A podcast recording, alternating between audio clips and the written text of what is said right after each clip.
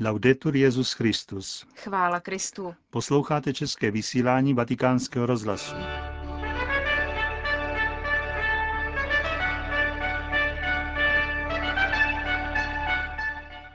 Kardinál Baňasko na mítingu přátelství mezi národy. Uprchlíkům Jižní Osecie finanční pomoc zaslal také Benedikt XVI. A v závěru vysílání si připomeneme 30. výročí zvolení papeže Jana Pavla I. na Petrův stolec. Zprávy vatikánského rozhlasu. Řím.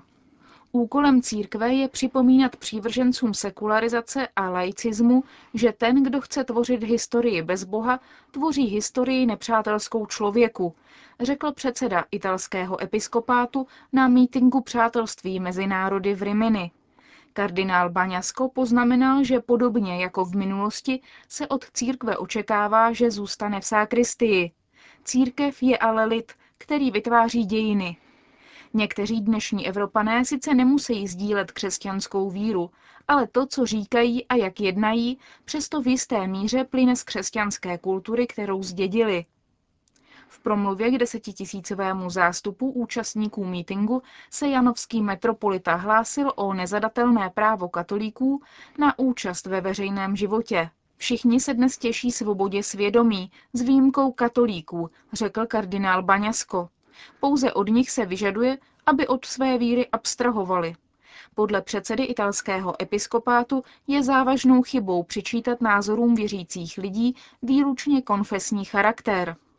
Připomněl, že křesťanské pojetí života, rodiny, osoby nebo státu je víceméně osvícené vírou, ale zakládá se především na zdravém rozumu. Slova kardinála Baňaska dostala široký ohlas v italských médiích. Na otázku vatikánského rozhlasu o protikřesťanských náladách v Evropě odpověděl. Nevím, zda je v tomto okamžiku možné mluvit přímo o antiklerikálním a protikatolickém fundamentalismu v Evropě v přesném slova smyslu. Nesporné jsou ale jeho některé projevy, které se po různu objevují v podobě nepřátelských, nevstřícných postojů ke křesťanské komunitě. Naší odpovědí je věrnost evangeliu a lásce k člověku. Skrze hlásání Kristovy radostné zvěsti, šíření a obranu zdravého rozumu, který je dnes napadán a prochází krizí. Říká kardinál Baňasko. Dublín. Jedním z důvodů odmítnutí Lisabonské smlouvy v Irsku je nepřátelský postoj evropských institucí k náboženství. Přesvědčen je o tom irský primas kardinál Seam Brady přednášce na čtyřdenním semináři v západoirském městě Belina připomněl, že křesťané zpočátku přijímali proces evropské integrace velmi pozitivně. Nejednou k tomu přispěl také Jan Pavel II. Postupem času ale Evropská unie začala schvalovat návrhy, které útočí na rodinu, založenou na manželství, právo na život od početí do přirozené smrti, posvátnost sabatu, právo křesťanských institucí, včetně škol, zachovat a propagovat vlastní étos. Právě v důsledku těchto rozhodnutí je pro praktikující křesťany stále obtížnější zachovat upřímnou podporu evropského projektu, řekl irský primas. Podle kardinála Bradyho tento negativní proces, který nepochybně ovlivnil postoj části Irů v červnovém referendu, lze spolu s Janem Pavlem II. označit za zánik křesťanské paměti v Evropě. Peking. Čínská policie zatkla biskupa Julia Jiaziguo, k akci došlo 24. srpna, krátce před oficiálním zakončením olympijských her. Katolíci se obávají, že zásah znamená konec nepsaného příměří na dobu olympiády a začátek další vlny pro následování. Tak komentují pro Asia News zatčení ordináře diecéze Zending čínští kněží, kteří chtějí zůstat v anonymitě. Biskup Jiaziguo byl zadržen při nedělním ši svaté v katedrále ve Wukui. Během liturgie do kostela vešli policisté a před očima věřících biskupa vyvedli. V současné době není známo, kam byl převezen. Agentura monitorující církevní problematiku v Ázii připomíná, že 73-letý biskup Jiaziguo je v domácím vězení pod neustálým policejním dozorem od roku 1989. Předtím strávil 15 let v komunistických kriminálech. Biskup patří do podzemní církve věrné Římu. Ačkoliv je ordinářem, má naprostý zákaz kontaktu s kněžími a řeholnicemi působícími na území provincie Hebei. Dili. Dva křesťané byli upáleni zaživa ve východoindickém státu Oriza. Hinduističtí fundamentalisté podpálili siročinec křesťanských misionářů v Kuntapali.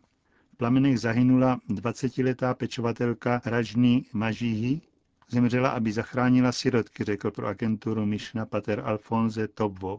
Zůstala pozadu, aby jim pomohla odejít všem dětem. Také otec Eduard byl těžce popálen, aby pomohl uniknout sirotkům, řekl asistent patera Tovpo z diecéze Sambalpur. Další křesťan byl upálen ve svém domě při útoku hinduistických manifestantů, kteří podpalovali kostely a oratoře.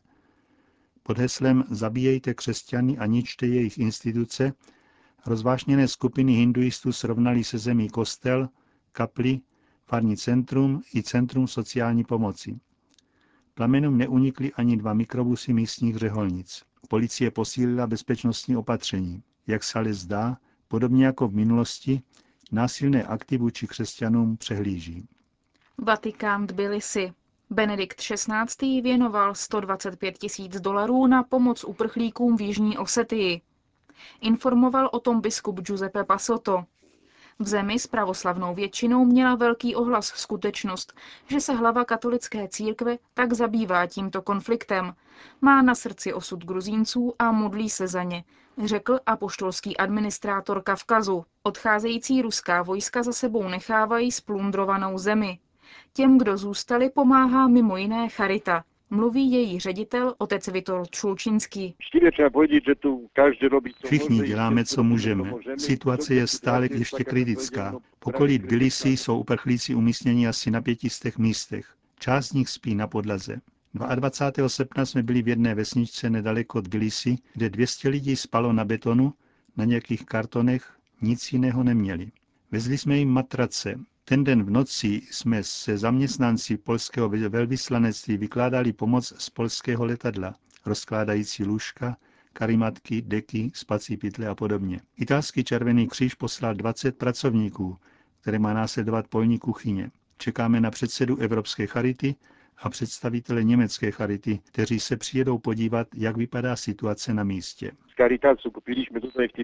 Ve čtvrtek jsme byli v Góri s humanitárním transportem. Nakoupili jsme v Tbilisi 16 tun jídla, mouku, těstoviny, brambory a konzervy. Narazili jsme cestou na řadu komplikací. Ruská vojska nás nechtěla pustit, ale nakonec jsme jim trochu poreferovali o přátelství mezi Vatikánem a Ruskem, protože moje auto má registrační číslo apoštolské nunciatury, že tam pracuji a že je to jako pomoc od Vatikánu a tak dále. Nakonec nás tam tedy pustili a tu pomoc jsme dovezli. Dorazili jsme tedy k lidem, zvláště ke starším. Jejich počet se odhaduje různě, od 8 do 15 tisíc. Lidé plakali a děkovali katolické církvi a papežovi za to, že je svatý otec v těžké chvíli dvakrát vzpomněl při Anděl Páně, za to, že jsme s nimi a že jim pomáháme. Byl jsem tam s nunciem a s pravoslavným biskupem. Mluvili jsme s kněžími, kteří tam provozují jídelnu, Centrum humanitární pomoci a malou pekárnu. Myslím, že taková konkrétní pomoc, někdy není potřeba ani nic říkat, může znamenat víc než mnoho kázání a konferencí o ekumenismu. Protože to jsou gesta, která skutečně k lidem promlouvají. Za to také všem, kteří nám pomáhají, děkuji. Říká ředitel gruzínské charity otec Vitol Čulčinský. 30 let dnes uplynulo od zvolení papeže Jana Pavla I. na Petrův stolec. Jeho pontifikát trval 33 dní, nebyl však nevýznamný. Civilní jméno Jana Pavla I. znělo Albino Luciani. Narodil se 17. října ve Forno de Canale v severní Itálii. Za zmínku také stojí, že jeho matka byla hluboce věřící, ale otec, socialista, se k církvi stavěl kriticky. Albino Lučány se knězem chtěl stát už od útlého mládí. Vstoupil do semináře a v roce 1935 byl v Beluně vysvěcen na kněze. Působil nejdříve v pastoraci na vesnici, byl katechetou, pak vicerektorem kněžského semináře. V roce 1947 promoval na doktora teologie. V roce 1954 se stal generálním vikářem belunské diecéze. O čtyři roky později se stal biskupem ve Vittorio Veneto. Biskupské svěcení obdržel z rukou Jana 23. Biskup Lučány se zúčastnil druhého vatikánského koncilu. V roce 1969 ho už papež Pavel VI. ustanovil benátským patriarchou. V březnu 1973 ho Pavel VI., který rok předtím navštívil Benátky, přijal do kardinálského sboru. O pět let později, 26. srpna 1978, po smrti Pavla VI. a po jednom z nejkratších konkláve v historii, po pouhých třech skrutiních benátský patriarcha Albino Luciani byl zvolen na Petrův stolec. Stal se v pořadí 263. římským biskupem. Svůj smysl pro humor projevil i tehdy, když kardinálům s úsměvem říkal, kež vám Bůh odpustí, co jste právě udělali.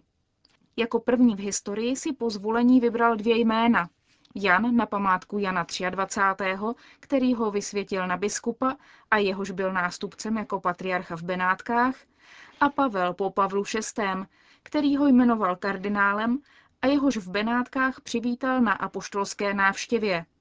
Na toto setkání také vzpomínal při první promluvě před modlitbou Anděl Páně, den po svém zvolení, kdy vysvětloval výběr svého jména. Nejen, že mě učinil kardinálem, ale také před pár měsíci na náměstí svatého Marka způsobil, že jsem se červenal před 20 tisíci lidmi. Sundal svou štólu a položil mi ji na ramena. Nikdy jsem se tak strašně nečervenal. Heslem biskupa Albina Lučányho a později Jana Pavla I.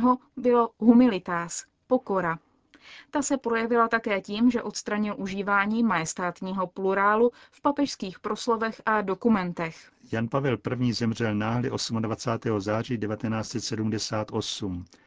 Římská fáze jeho beatifikačního procesu byla zahájena 8. ledna 2007. Ze 33 dnů trvajícího pontifikátu Jana Pavla I. máme 28 různých dokumentů. Pět promluv před Anděl Páně, dvě homilie, jedno poselství, tři apoštolské listy, čtyři dopisy, devět promluv a čtyři katecheze z generální audience. V první hovořil o pokoře, v druhé o víře, ve třetí o naději a v poslední, den před svou smrtí, o lásce. Z jeskyní a první chatrčí jsme se přestěhovali do domů a mrakodrapů. Od pěších cest na záda oslu a velbloudů přes dostavníky, do vlaků a letadel. Lidé si přejí rozvoj stále rychlejší dopravy, která dosáhne stále vzdálenějších cílů. Ale milovat Boha, jak víme, je také cesta. Bůh chce, aby byla stále intenzivnější a dokonalejší. To znamená milovat Boha ne trochu, ale hodně, nezastavovat se na místě, kam jsme došli, ale s jeho pomocí v lásce růst. Dnes odpoledne sloužil mši na památku Jana Pavla I. současný benátský patriarcha kardinál Angelo Scuola. Jan Pavel I. byl skutečně velkým překvapením Ducha Svatého, protože svým učením a především osobností umožnil přechod od italského papeže k papeži ucházejícímu z jakéhokoliv místa a kontinentu. Tak připravil půdu pro výjimečné působení Jana Pavla II. i Benedikta XVI., který má s Janem Pavlem I. mnoho společného che ha molti tratti in comune con Giovanni Paolo I. K často vzpomínanému neustálému úsměvu na tváři Albína Lučányho říká. Věřím, že byl výsledkem dvou cností, které praktikoval už od dětství a o nich často mluvil pokory a poslušnosti, které podle něj kráčejí ruku v ruce. Říká kardinál Angelo Scuola. Před pěti lety na svého předchůdce vzpomínal i Jan Pavel II. Upozornil tehdy, že těch několik projevů a spisů jsou stále překvapivě aktuální a připomněl jeho slova. Kráčet s lidmi, kteří se milují a považují se za bratry a syny jediného Boha Otce, může být úžasná věc. Kráčet s lidmi, kteří neuznávají Boha jako jediného Otce, se stává stálým nebezpečím.